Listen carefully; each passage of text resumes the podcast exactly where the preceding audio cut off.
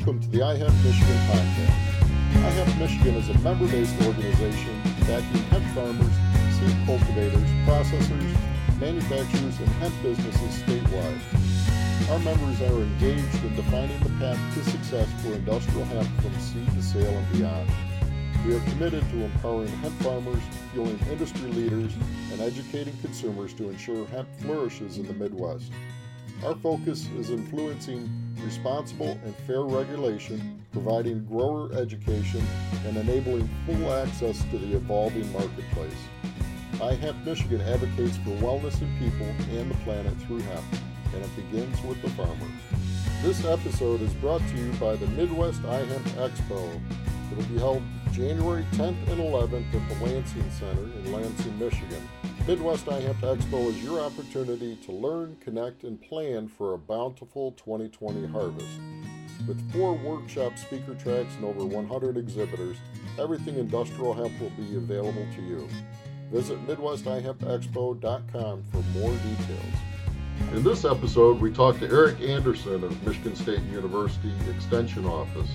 My old friend and longtime broadcaster Michael J. Thorp takes the lead on the interview in classic radio style. I think you will enjoy this as we go through the basics of the plans to grow industrial hemp in Michigan for the first time in decades. On to the interview. Yep. I'm Michael J. Thorp with an iHemp Michigan podcast. Our goal here is to educate, inform, and promote the research, development, and cultivation of industrial hemp. We think that industrial hemp has a bright future for the economy and the environment, and we're here to bring information as to how that works. For more information, by the way, to learn more about the hemp of the future, go to our website, ihempmichigan.com. Joining me today is the Vice President of iHemp Michigan, Dave Crabill. Hey, Michael.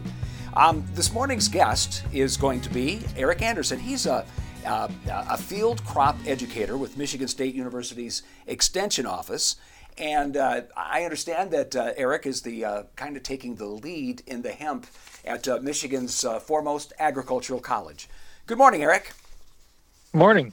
Is, is it is it true that you're uh, you've taken on the lead in this? actually, it's a pretty exciting opportunity that's coming back from the past. Right. So there's there's a handful of us that are working on hemp. we, we basically convened a meeting back in December when we saw that the the farm bill was going to pass and was getting signed. And the, the group includes specialists on campus, so professors, and then a handful of us educators who are county based, like myself. Uh, and the lead on the group is Kurt Thelen, Dr. Kurt Thelen. He is his actual his primary role is with bioenergy crops on campus, uh, but he's also taking on industrial hemp. And, but and what you do as a, a field crop educator is you work directly with farmers. Correct. Um, and, and what kind of things do you do with a farmer? Uh, so a lot of what we do is education. Uh, our quote unquote meeting season is over the winter when you know the farmers have time, and so we will put on meetings for them. Um, uh, a, a, lot of the the work that we do is is tied with our specialists, and so our specialists are doing research on campus and around the state, and so we give the specialists opportunities regionally to get that uh, information out to producers. Uh, we also have, uh, I'll say, smaller meetings, uh, regional meetings, um, and, and, that's uh, it, it, could be a, a, a, conglomeration of the information that we're we're getting from campus. It could be some some field-based research that we do ourselves out in the area. Um, and then in season, um, a, a, lot of what I do is primarily electronic. folks are uh, not as prone to come to meetings uh, during the season. Every once in a while, they'll hit a field meeting. Uh, but a lot of what I do is either through email, um, you know, webinars, that sort of thing. Um, are, are, farmers excited about this opportunity? Are they questioning? What, what, what are they looking at as they're hearing about the opportunities in industrial hemp? So the what, I'll say are the traditional farmers that I've talked to, you know, the typical corn, soybean, wheat, you know, the, the, what I'll say row crop farmers who, who I work with the most. Um, there are some who are interested, and and, and a, a few of them that I know anyway have, have jumped in. Most of the folks that have contacted my office are um, they, they could be farming uh, to some extent. Uh, it could be uh, on a smaller scale. It could be more vegetable farming. Uh, but a lot of folks that are contacting us are just they're new to it. They they really haven't done much, if any, farming. Uh, they've heard about it. They're interested, and they want to start. They want to know if this is for them. Uh, so I really get the full range. But I would say, in general, most of the farming community, um, you know, that they hear about it, but they don't know that much about it. They're not all that interested at this point. But some early adopters are. Hmm. I, you, you were talking about getting more interest from people who aren't traditionally farmers, but really, um, with industrial hemp, my understanding is it's going to take some real farming practices in order to make it successful.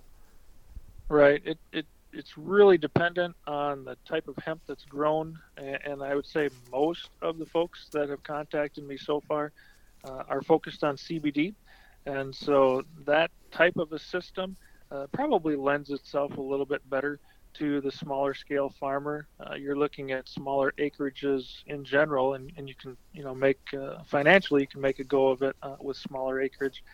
Uh, I would say definitely though with um, you know seed or fiber types of hemp.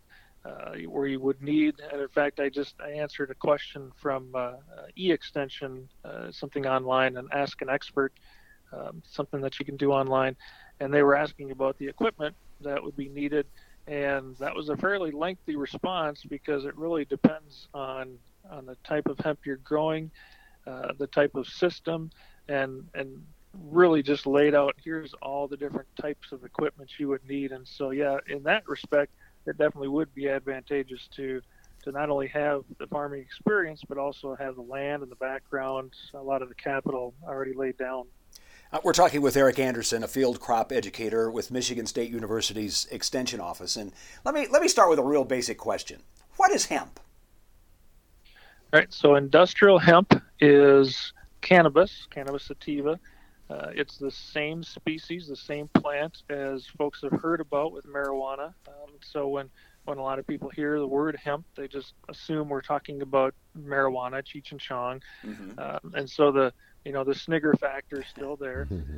Um, but the so, so, having said that, though, the the, the plant can be bred uh, like other types of plants are. It can be bred for specific purposes, and so industrial hemp legally must be below 0.3 or 0.3 percent or below uh, THC, which is that uh, delta 9 tetrahydrocannabinol. Um, that that's that psychoactive part uh, that's in marijuana. Uh, marijuana plants uh, would have something, you know, 10, 20, even 30 percent THC. So 0.3 percent is essentially no THC. Is is it so, hard? Is it hard to eliminate the THC in uh, this uh, uh, in the plant? It's it's not.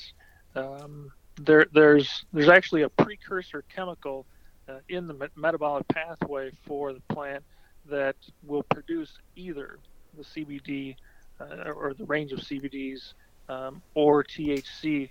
And so being able to basically um, breed or select for plants that are low in THC and higher in CBD is, is what they've done. So there's many different varieties available uh, for seed, for fiber, uh, for dual purpose, for CBD um, that are low in THC. And so, really, the, the only difference among the plants, uh, there's a lot of variation within the species, um, the canopy structure, tall, short, you know, how, how big and bushy it'll get. Uh, but really, the only difference between marijuana and industrial hemp is that THC level, which again, legally has to be at 0.3% or below.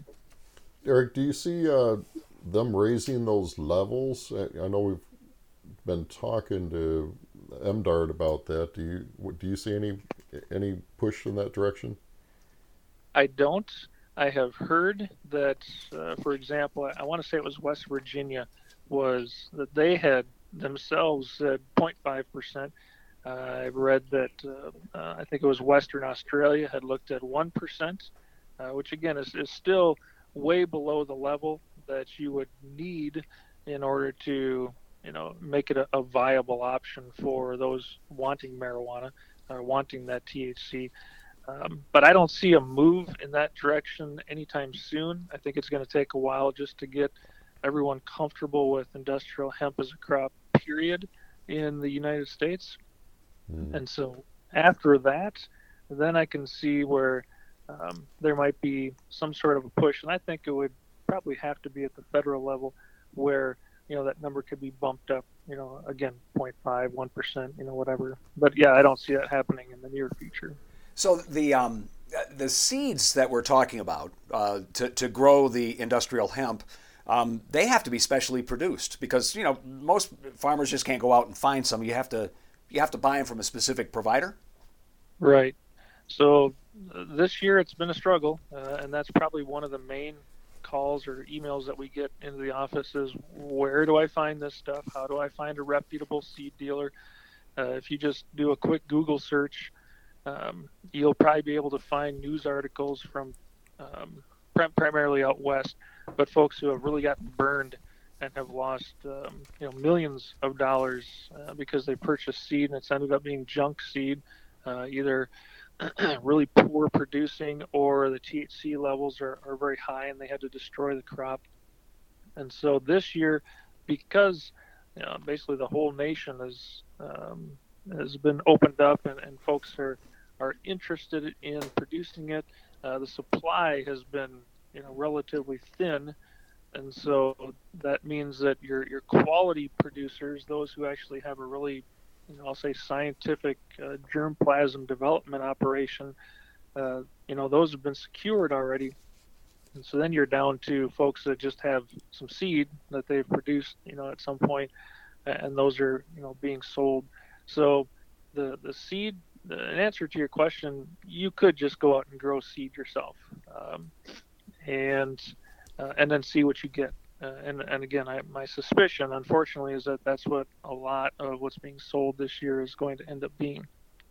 But uh, in order to to get the seed, let's say if I wanted to purchase it from Canada or from another state, um, there there's some regulatory um, framework that's in place there's still a little bit of a gray period. Uh, hopefully, uh, 2019 will be the end of that. Uh, as far as getting those things moved over state lines, I've talked with folks at MDARD, USDA uh, APHIS.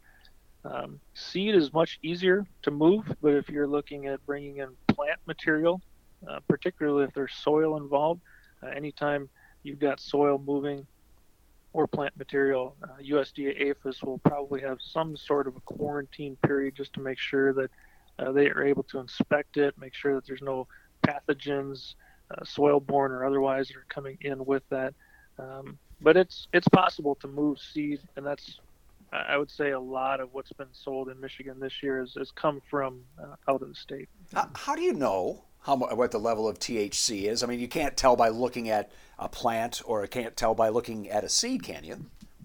Right. So ideally, when you're purchasing the seed, you would have a certificate of authenticity, or a, uh, that the the people who are selling it to you have done verification that their line that they're selling it to you from has been tested uh, not just once, but you know over several seasons, and has been below a certain you know, let's say 0.1 or 0.2 percent.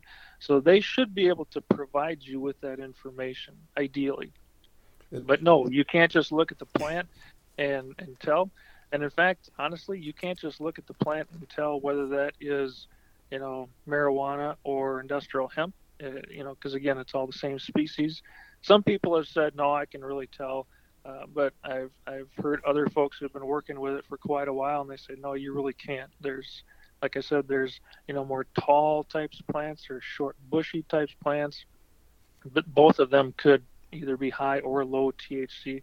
So really, the only way to know is to get those tissues tested, and that's what's required for growing it is to be able to provide that data to MDARD or, or whatever state you're in, their their Department of Ag, uh, to verify that you aren't growing a, a, crop that you know they call it going hot, that has that level of uh, over 0.3 percent.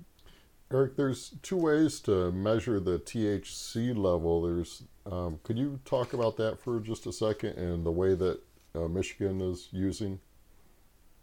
I I actually can't. Uh, the questions that I've asked for uh, testing. What are they testing? Is it a certain form of that THC, or is it all of the the THC? Is it just that delta nine?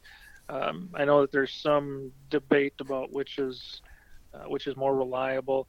Um, I've also asked about uh, testing facilities uh, within Michigan, and uh, I don't know that we have guidance at this point. Uh, the the word I got was that MDARD is planning to develop its own testing lab.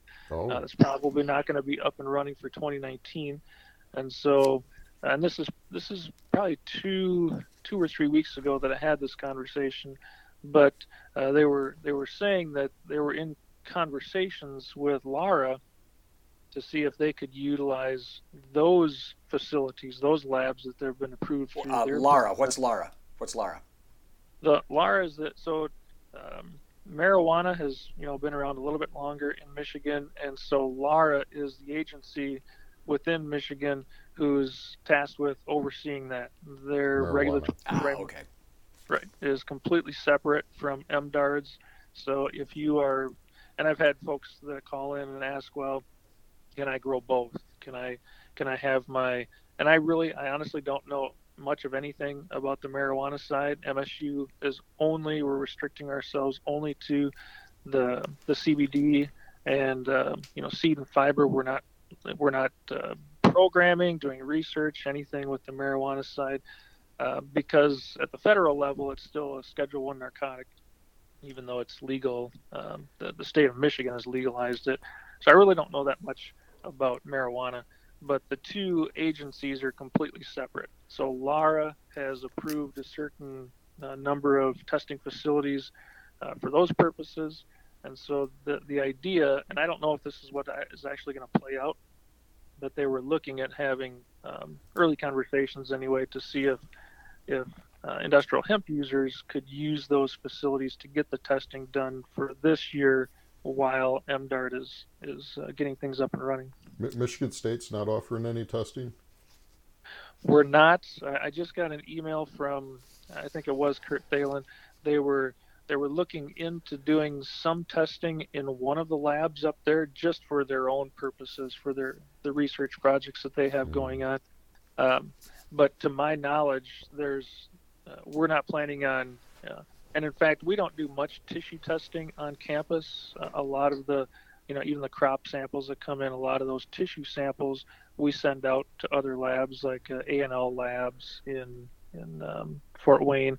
Uh, we do a lot of other types of testing, but um, but yeah, to my knowledge, we're not planning on doing uh, THC testing.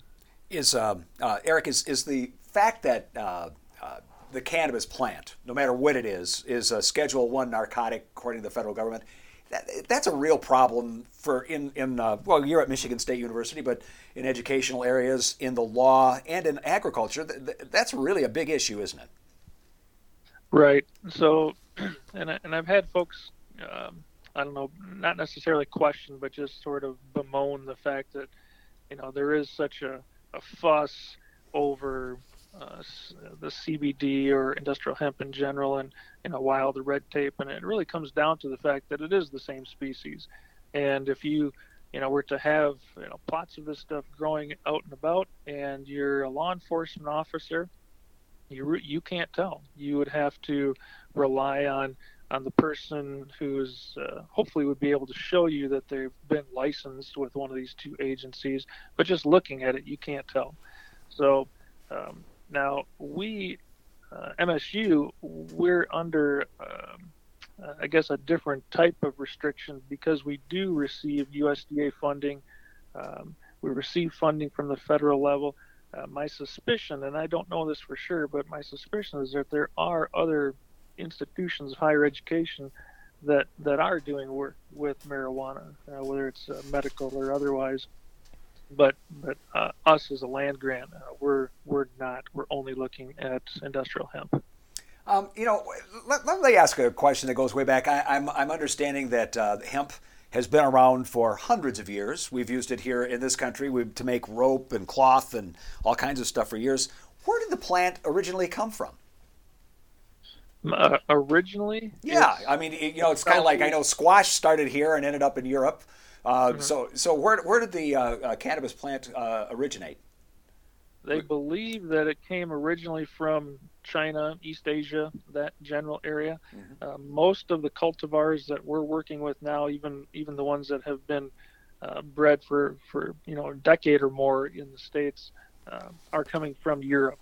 So that germplasm has you know, a lot of it we still get from there, but um, the the germplasm we're working with uh, traces its roots back to the EU. What what kind of um, as as you're looking at it from an agricultural point of view, what kind of things uh, opportunities are there in the industrial hemp side? I mean, we we know it makes rope. It's been that way forever. You can make cloth, but are there other things that we're looking at as well that uh, we are beginning to see some interest in? So the the folks that have contacted us uh, are again, like I said, mostly looking at the the CBD, and so that would only be that product that they're getting out of it. There's not much more you can do with that biomass. I was just talking with uh, somebody that we're um, just beginning a research project with, and he said, uh, to his knowledge, there is no dual purpose um, hemp variety for CBD and fiber like there is with seed and fiber. So the, the folks that have called and, and have shown interest in the seed or fiber side, um, on the seed side, you know, for the most part, you're going to have to find your markets. Uh, some folks are, are looking to develop their own product, and um, just like the folks who are, um, you know, growing CBD and they might be making their own creams or, or something like that. Um, on the seed side, you could have the same thing. Uh, what what I've heard on the fiber side, um, there's there's some interest and and I, I can imagine that the, the, the market for this would be very substantial but there's some some potential there for auto parts. So you've got dashboards or the, the interior panels of cars that sort of thing where you could use the, these these bast fibers these higher quality uh, hemp fibers and integrate that into um, you know basically make it a bio component to these these plastic parts instead of having it be uh, sourced from petroleum products or at least a, a portion of it. Um, the, probably the low hanging fruit would be those lower quality fibers. So if you if you were harvesting the stem and you, you know, let's say that you had the equipment to separate those out, you take those higher quality fibers out, the lower quality fibers. Um, you know, in fact, I had somebody from I think they were from the east side of the state and they were asking about, uh, or they they had a friend down in Kentucky, I think it was, and they were talking about just how great this horse bedding was that they had. Hmm. What was it? And it turned out that it was that it was hemp. And I said, well, where do you get that? You know, how do I um, how do I get that? How do I source that?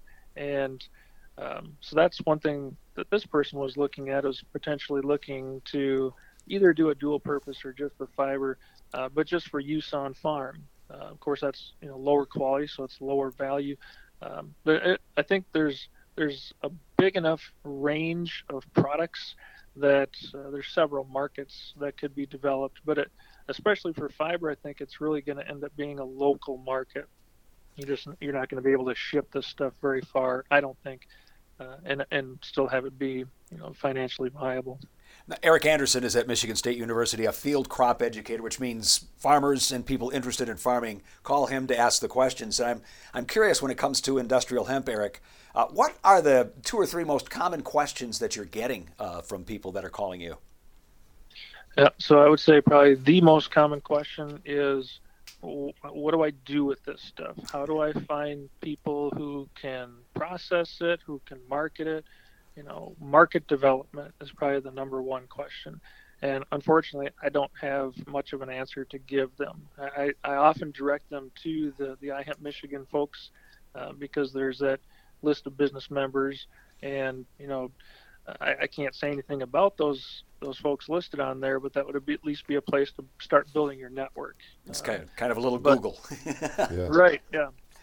But aside from that, I really don't have, you know, there's – uh, MDARD has all this information about the people who are registered, uh, either as a grower or as a processor handler, uh, but that's not FOIable, so you, you, they're not giving out that information at this point anyway.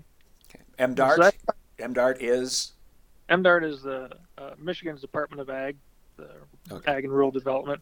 Uh, so MDARD is the group that is tasked with all things industrial hemp, um, from the, the licensing to the growing, um, and and and also with, um, like I mentioned before, with um, verifying that everything that the USDA says needs to happen actually happens at the state level.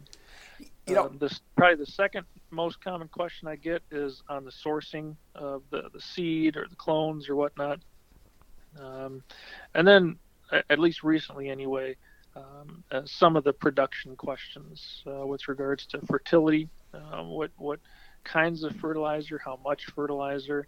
Uh, for a while, I had a number of questions coming in about irrigation, and so back oh, a couple, two, three weeks ago now, um, I worked with our irrigation educator, um, who's also uh, located in my office, and we put together a, a, webinar that was just done. I mean, I, I, talked a little bit about the basics, but then uh, he and another guest speaker came on and, and specifically hit that topic of irrigation. Um, so I think uh, folks who are just starting out, um, they've got the range of questions, and so um, MSU, you know, we're we're learning just along with everybody else. This is our first year at it, but uh, we're offering the information that we have available to us. You know what's interesting, Eric, is that um, we're witnessing what could be uh, the beginning of what could be a major industry. I mean, this is really ground floor stuff that you're dealing with, and that these uh, farmers are dealing with, isn't it? Right, and and honestly, there have been other crops that have come up um, over the years that people thought was you know was going to be a you know the the next best thing for Michigan, and you know they came, some research, market development never panned out, and so you know there are people who look at it and and think the same thing, and there are others who say, well, yeah, it's just like you know. Um, edamame or canola or any number of other crops that have, have come and gone and so there's there's definitely some speculation, but a lot of hesitancy as well among the farming community. Well, just just like I suppose any other business, you're right. I mean, the, the it, it it it could work really great, but uh, you know, you, you never know. We're talking about uh, in many ways, it's a gamble, isn't it? Right. It's it's there's risk involved, obviously, but it's it's. I tell people it, we're at the ground level, like you said. Uh, lots of things need to be put into place, uh, infrastructure lots of process, lots of market development. So there's a lot of things that have to happen for this to, to, to actually go forward. Um, so yeah, it's there's risk involved, but it'll be interesting to see just you know what kind of potential there is in the U.S. and here in Michigan. You were uh, uh, alluding a little bit to the ecological use uh, uh, in talking about uh, uh you were talking about dealing with uh, you know with water, and I've heard other people talking about how the ecology uh, it, it could be helped by the use of industrial hemp. Can you kind of talk about that potential for a second? Yeah, I've heard claims along those lines. I actually am not 100% sure what they're referring to. Um, I know that it is, um, it, if you've lived long enough and you've and you, you can go back to when when hemp was being produced earlier in the 1900s uh, for rope. Um, and then you know they stopped that, but there was still a bunch of uh, what's what's often called ditch weed. So there's hemp that's growing out in the wild, um, and some people have thought, well, you know, could I feed that or could I use it as a cover crop? Um, and so there's, I'm sure that folks will do some research on that. You know, what how good of a cover crop would it be? Um, it's a tap-rooted plant, so is there some potential there that it would, uh, you know, maybe do some soil busting, you know, like our tillage radishes and, and those sorts of plants. Um, I've been told, and again, I we haven't obviously done research on it, but I've been told that it's it's a, a good plant for uh, bioremediation or phytoremediation, which means you've got something in the ground that you don't want there. Maybe it's heavy metals, uh, some other toxin, and it's it's there's something about the plant, and again, I don't know much about that, that allows it to take up those chemicals, store it in its in its uh, tissues, and then you can harvest it and remove it. And So there there could be some usefulness along those lines. Um, beyond that, again, I've heard that claim about it's being, uh, you know, good for the environment and things like that. And some of that I suspect is because it, it's the the end products are so varied and so useful, and you can use it for you know different petroleum product replacements. But beyond that, I don't really know what the claims are uh, for the, the environmental aspect. Well, it's it's still they're still studying all the different potentials. What I you know what I keep on hearing, and I heard you talk about it and I've heard other people talk about all these potential uses for industrial hemp, how it might, you know, uh, uh, suck bad chemicals out of the ground, um, how how it, uh, uh you know, it can maybe hold soil in place. Uh, it, it, are there? It seems like it's got a lot of uses. It, you're you're not quite a botanist, but do do all plants have this many uses, or is is this one unique? Well, so it it has it, there's a number of uses. I think all plants, you know, they've got the fiber, they've got you know the potential to produce seed. Um, you know, a lot of plants. I shouldn't say all plants, but a lot of plants, the seeds, you know, could be useful for something. Um, but with with hemp, similar to corn, um, you know, corn you'll have a grain that if you harvest it at the right time, you could eat it fresh. You know, if you breed it for that purpose, and that's where sweet, sweet corn comes from. Uh, you could have a different variety and dry it down, and you can make that corn into a whole host of different things. You know, from um, corn starch to ethanol to so um, so there are other crops that are just as versatile. Um, you know, the the fiber that we get from flax or cotton. Um, just turns out that in, in this country we we went that route instead of with hemp but you could use those hemp fibers for clothing, like you mentioned before. So I don't know that it's unique among all crops, um, but it, it, I guess it probably ranks up there as far as its versatility and um, the production of the plant itself. Well, it needs a little less water too, doesn't it, Eric? It tends to be a little more. I don't know that I would say drought hardy. Um, what we do know is that it doesn't like to sit in water, and so um, you, I mean, it, it, definitely needs water. Uh, it's it's uh, it, when it goes through these hot periods during the summer, it will it will get stressed just like any other crop. Um, but you don't want to have it, um, you know, get too much water. But as far as how it compares with uh, water use, let's say with, uh, you know, sorghum or corn or soybean.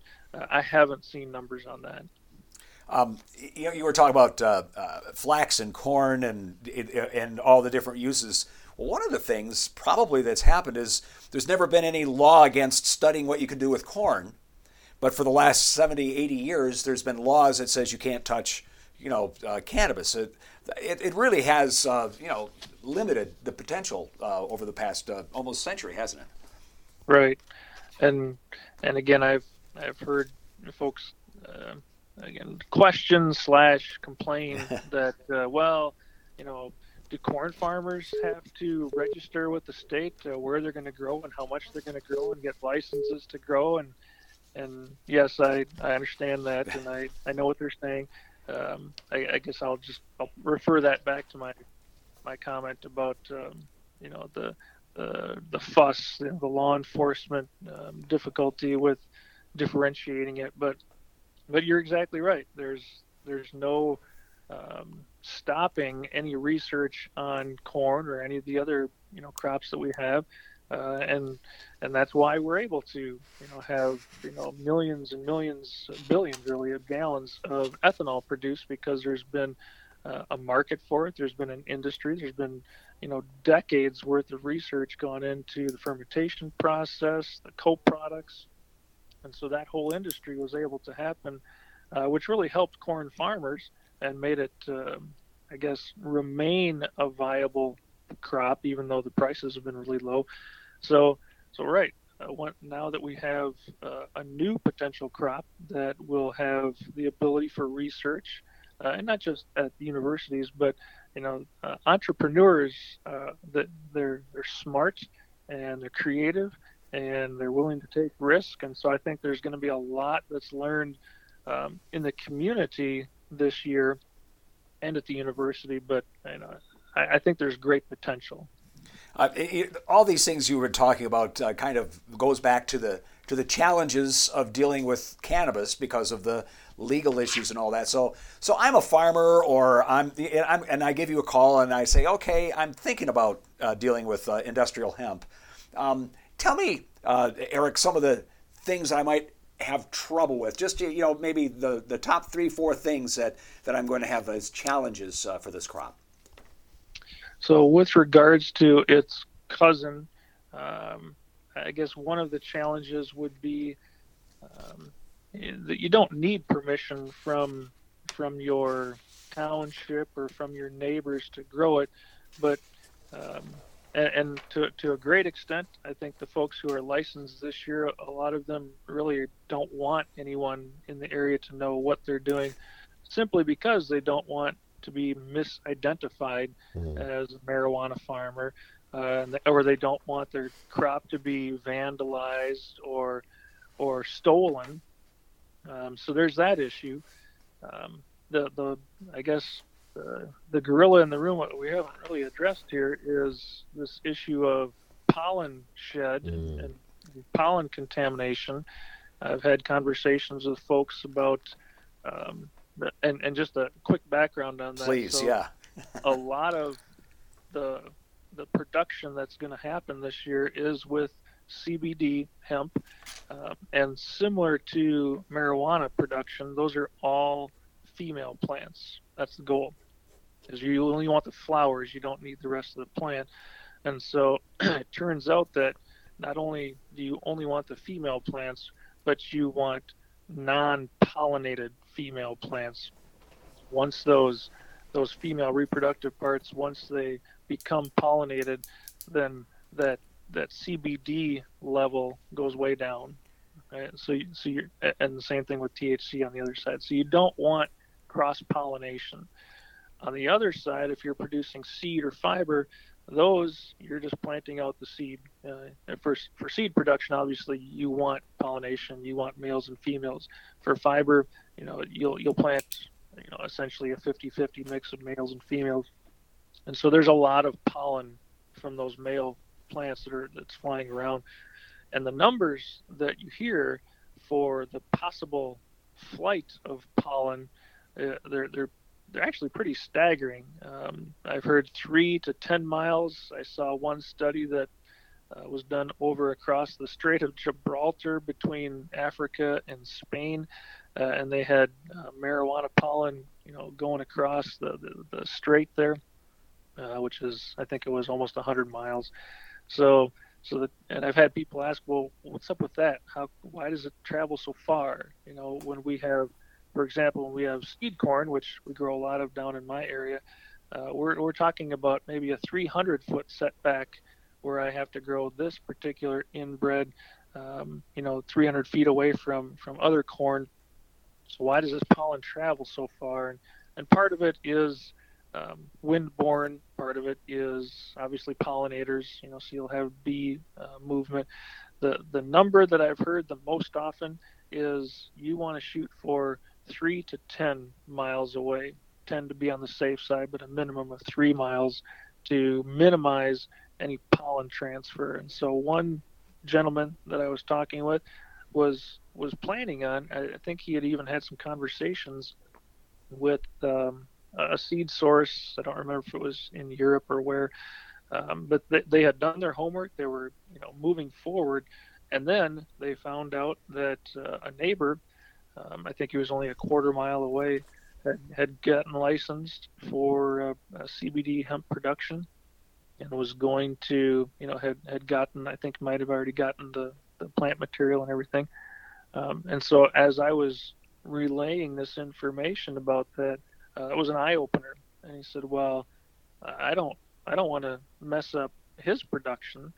Um, I don't want to be responsible for that, and I don't want bad blood in the community. And so, at least for this year, they decided to, you know, postpone that production. Hmm. It's um, a, uh, other, a, a, another challenge there, and that's a that's a big challenge. Is, are there any other plants that can be pollinated from ten miles away? I, I haven't looked into that. Uh, it's a good question. Um, I've I've heard folks talking about you know other schemes that you know, you could put into play the the one that I uh, saw. I don't know how much traction it would have, but uh, and I don't really know anything about this, but the the, the wine, the grape wine industry, uh, they have these. Uh, I think they're called Appala- Appalachians or Appalachians. Uh, they're they're different regions or districts, and for them, they, um, for for example, if you want to sell something, I'm just making this up, but if you want to say that, well, mine is a Napa Valley wine well, then the grapes have to have been grown within this certain district. And so uh, somebody, I think it was out in Oregon, came up with the idea well, why don't we do something similar to that for hemp production? And if you want to grow, for example, CBD hemp, well, you can only grow it in, in this region. And if you want to grow for fiber, you grow it in that region. Or maybe it would be on a county basis. So I've had conversations. Well, actually, I haven't had. Uh, I, my boss uh, at Michigan State has had conversations with them. They're they're aware of the the, the issue. Uh, they don't have any answers at this point, and and as far as we know, uh, no other states have put into place any regulatory uh, framework to try to deal with that. I've heard folks say that, well, my goodness, you know, in Kentucky they've got all sorts of different cannabis growing, and they don't have an issue with it. I think we're blowing it out of proportion. So I think it's going to remain to be seen, but it's it's definitely something to to, to think about and address. Uh, another case study is something that's going on within MSU. Uh, we have uh, just a, a, few different research projects uh, within the university. One of them is located up in the, the Upper Peninsula on one of our research farms. And um, for, for those, they're only looking at uh, seed and fiber production, so dual purpose um, and some folks up there. Um, I want to even say that some of the town officials uh, they they caught wind of that and they were really upset about it because apparently there are some I don't know if it's marijuana or CBD growers in the area, um, but knowing that there was going to be male plants in the area, um, they were that they were awfully upset about it, and so our the the person who's in charge of that project up there. I don't know that he's decided yet, but unfortunately, uh, we may end up having to terminate that uh, early. Their their hemp is already uh, flowering up there, and they may end up having to terminate that. You know, just because we you know we don't want bad press, we don't want others to you know to think badly about what we're trying to do. You know, with our research in the university. So so I think this this issue of pollen spread, I guess, would be one of those other considerations that a hemp farmer would need to deal with. Is there a website to register? Uh, Blaine had mentioned something about drift. Right. So there's if you are applying pesticides, uh, there's something called Drift Watch, mm-hmm. and and you can just Google that, and it's a voluntary thing. So if you are, and there's certain restrictions on that supposedly. So if you are planting a certain number of acres of, let's say, you know, processing tomatoes or something, you can register, uh, and that means that if, let's say, there's um, there's somebody who's growing potato or corn, and they need their their field sprayed for a fungicide or an herbicide or whatnot uh, they can go on to Drift Watch and find out what fields in the area are planted to what and and you know make decisions based on that. So the idea is well why don't we have something similar to that? Um, and again drift watch is voluntary um, but let's just say it's voluntary and and so i can go on to um, um whatever you might want to call it a hemp watch website and and I put my acreage in and I say, well, here's what I'm going to grow. And then somebody else who's, you know, like I mentioned with this other situation, is somebody else is going to be growing a different type. Well, then they'll know, well, I'm going to have male plants. And so, you know, I'm only this far away and you can make your decision based on that. Um, th- there's potential there. It's the, I, I'm not, I'm not convinced that that's how effective that would be. Number one, because as I mentioned before, there's a lot of uh, hemp farmers who wouldn't really want everyone to know what they're growing mm-hmm. and where um, you know, it's it's fine. They need to get licensed for it, but they don't really want the whole community, you know, with with folks who might have uh, you know less than good intentions in mind. And so, it's it's a little bit of a catch twenty two. Uh, if you leave it up to a voluntary basis. Uh, in, industrial hemp then is really intense agriculture. Uh, what I'm what I'm what I'm understanding is uh, you you grow it in different ways for different purposes. You have to be concerned about pollen drift. You have to be concerned about uh, uh, the federal government coming in and having.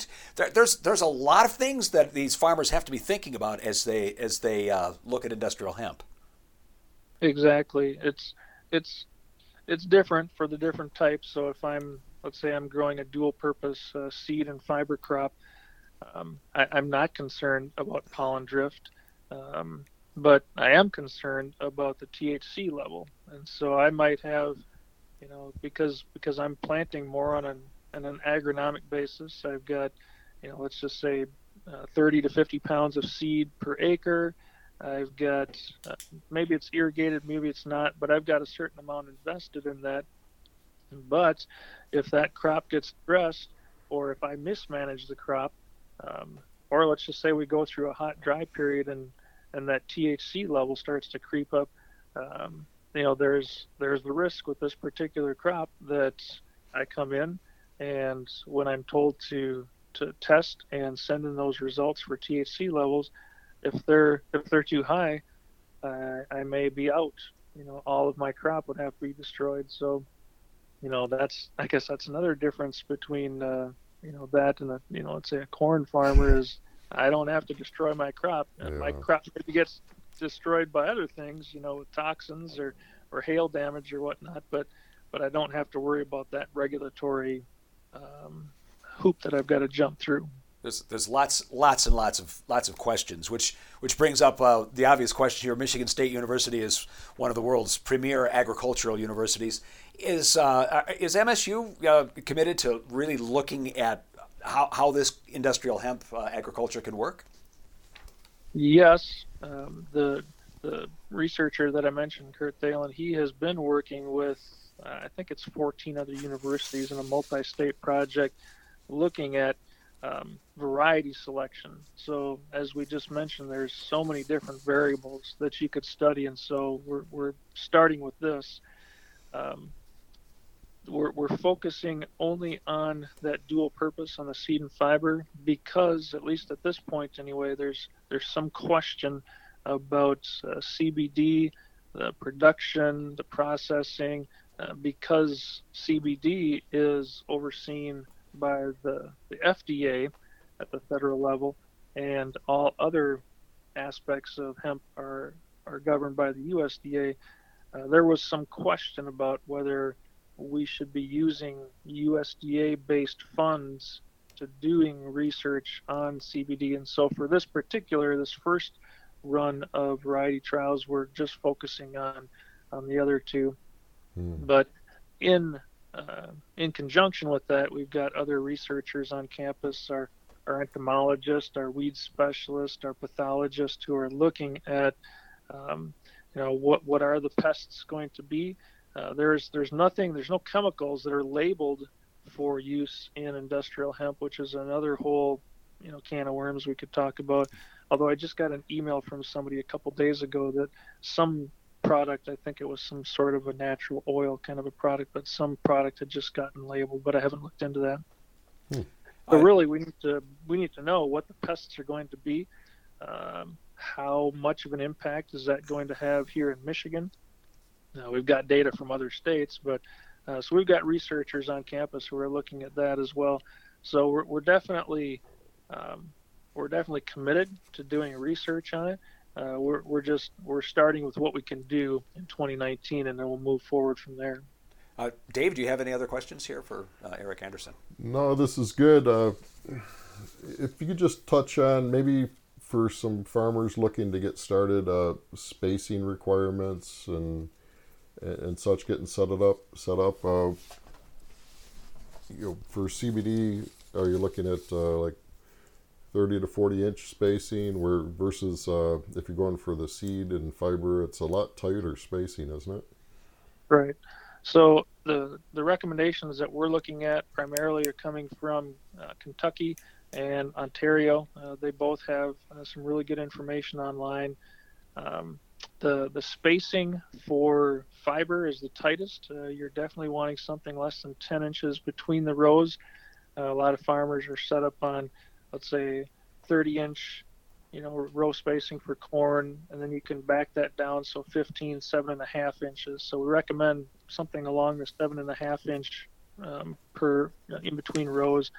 Uh, and and for fiber, you're looking somewhere in the 40 to 50 pounds of seed per acre, um, and, and, planting probably somewhere between a you know a quarter inch and a half inch, um, and that's true for for all the hemp.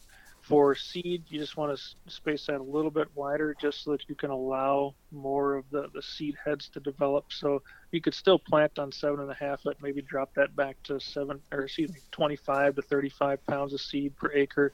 Uh, but you could widen those out to 15 inch rows if you wanted. Um, but yeah, like you mentioned, for for CBD hemp production, there's there's so many ways to do it.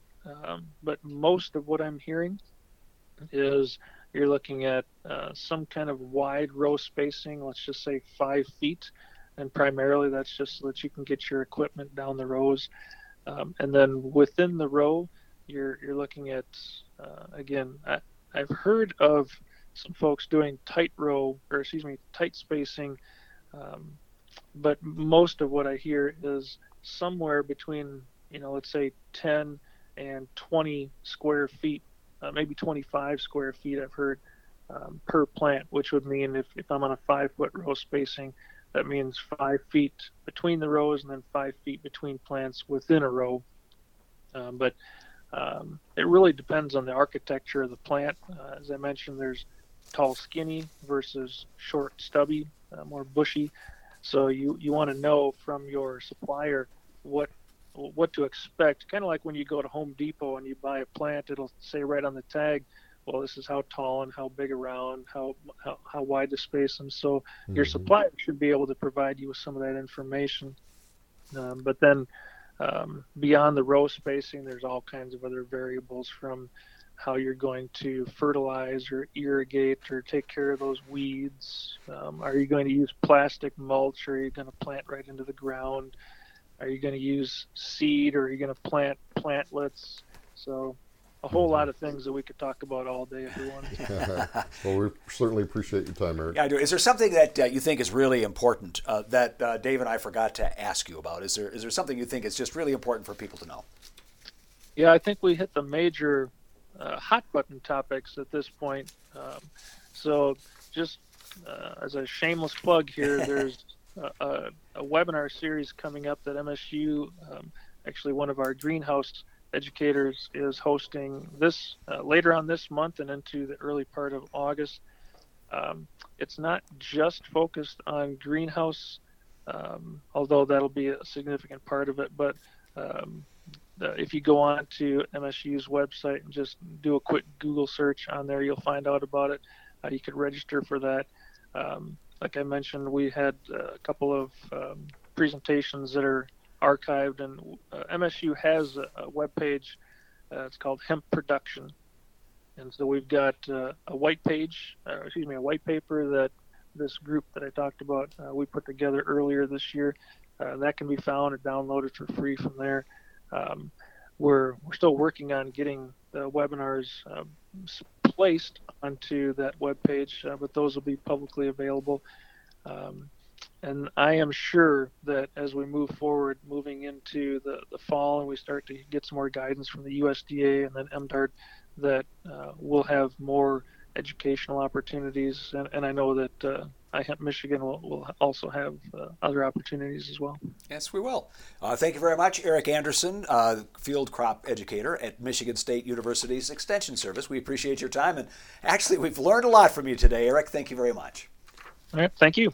This has been an iHemp Michigan podcast brought to you by iHemp Michigan, looking at the opportunities industrial hemp brings to the future. I'm Michael J. Thorp, along with Dave Crabill. Hemp, by the way, is one of the oldest new products ever. It's been used for centuries for everything from clothes and rope to paper. But today's industrial hemp is growing the future from the seeds of the past. Now, if you want to learn more about uh, hemp and the potential here in Michigan, put in your calendar January 10, 11, 2020 for the Midwest iHemp Expo at the Lansing Center. You can get information there at ihempmichigan.com. And of course, it's kind of a prerequisite, although you don't have to go. You might want to check out our Hemponomics 101 programs to get you prepared for the big iHemp Expo coming up in January. We call this one Intro to Industrial Hemp Farming, Processing, and Manufacturing. Once again, go to the website ihempmichigan.com. This episode was brought to you by the Midwest iHemp Expo. We hope to see you in Lansing January 10th and 11th of 2020 to plan and prepare for a bountiful hemp harvest. Special thanks to Eclectic Sales and Creative Marketing for their production service. To get involved and start learning more about industrial hemp, visit ihempmichigan.com.